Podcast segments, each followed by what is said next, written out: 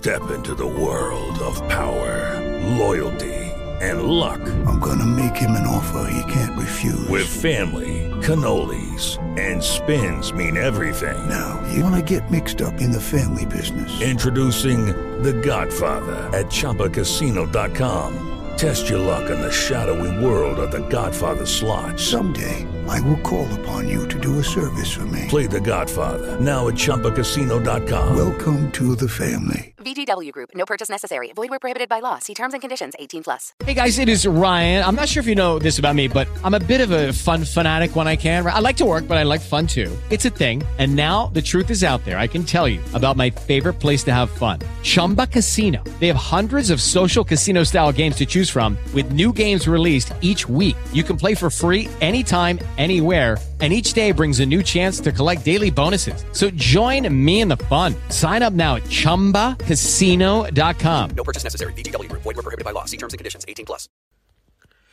Perché salire su un palco, come mi accade per tutti i giorni di questa settimana, domenica inclusa, al Teatro della Cooperativa, a Milano, per ridere di mafia? Perché la realtà è tragica ed è tragicamente comica e perché la memoria ormai è diventata un rito. Quando abbiamo deciso di preparare lo spettacolo Falcone Borsellino e le teste di minchia il ridicolo onore, eh, la criminalità organizzata per l'ennesima volta in questo paese era diventata un ricordo da esporre come un feticcio. In occasione dei trent'anni dalla morte di Falcone e Borsellino abbiamo assistito a commemorazioni cariche di, re- di retorica, ma mancava un punto fondamentale Com'è possibile commemorare una storia che non è stata raccontata per intero? Com'è possibile commemorare riuscendo contemporaneamente a spegnere il desiderio di verità e giustizia?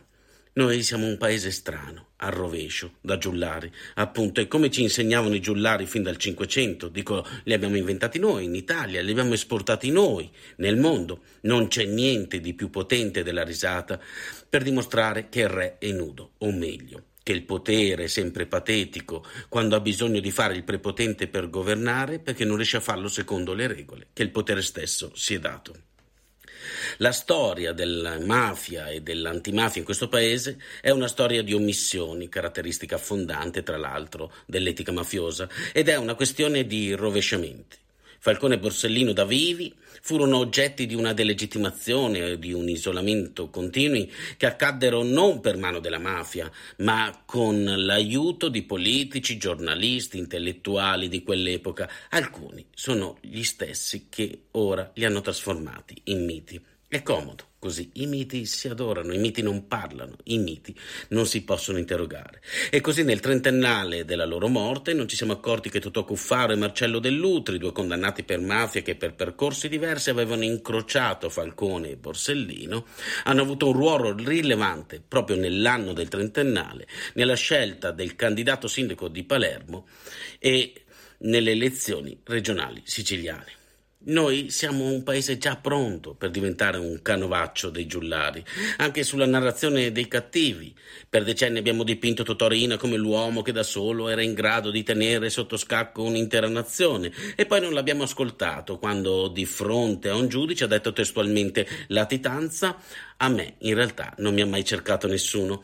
Poi ci hanno detto che Rina era il braccio, ma la mente era Provenzano. Provenzano l'abbiamo visto arrestato in un casale, tutto, tutto smangiato, tutto ah, in mezzo alle capre, mentre collezionava santini, ascoltava musicassette con la colonna sonora del padrino e la colonna sonora del cartone animato dei puffi. Sarebbe bastato interessarsi a loro un po' più a fondo, senza stare sulla superficie del giornalismo quasi scandalistico, per capire che la mente fosse fuori. Ma non ci siamo interrogati. Lo stesso accade in questi giorni con Matteo Messina Denaro. Mark Twain scriveva che non dobbiamo avere paura di ciò che non conosciamo, ma dobbiamo temere ciò che crediamo vero, e invece non lo è. Mentre ci innamoravamo dei boss mafiosi, le inchieste di questi anni hanno raccontato politici, imprenditori, professionisti al servizio della criminalità organizzata. Mentre guardavamo le fiction sui cattivi, i presunti buoni hanno nascosto i soldi, trasformandoli in case che vengono costruite ma che non hanno bisogno di essere vendute, perché non sono case ma sono soldi che l'importante non abbiano lo l'odore e la forma dei soldi e diventano case, oppure ipermercati che non hanno abbastanza clienti, un riciclaggio che cambia la forma delle nostre città. Allora ridere diventa un'arma bianca per dire l'indicibile e per rivendicare un antiracket culturale, come ci ha insegnato tra l'altro un altro meraviglioso giullare antimafioso, Peppino Impastato. Ci vediamo in teatro.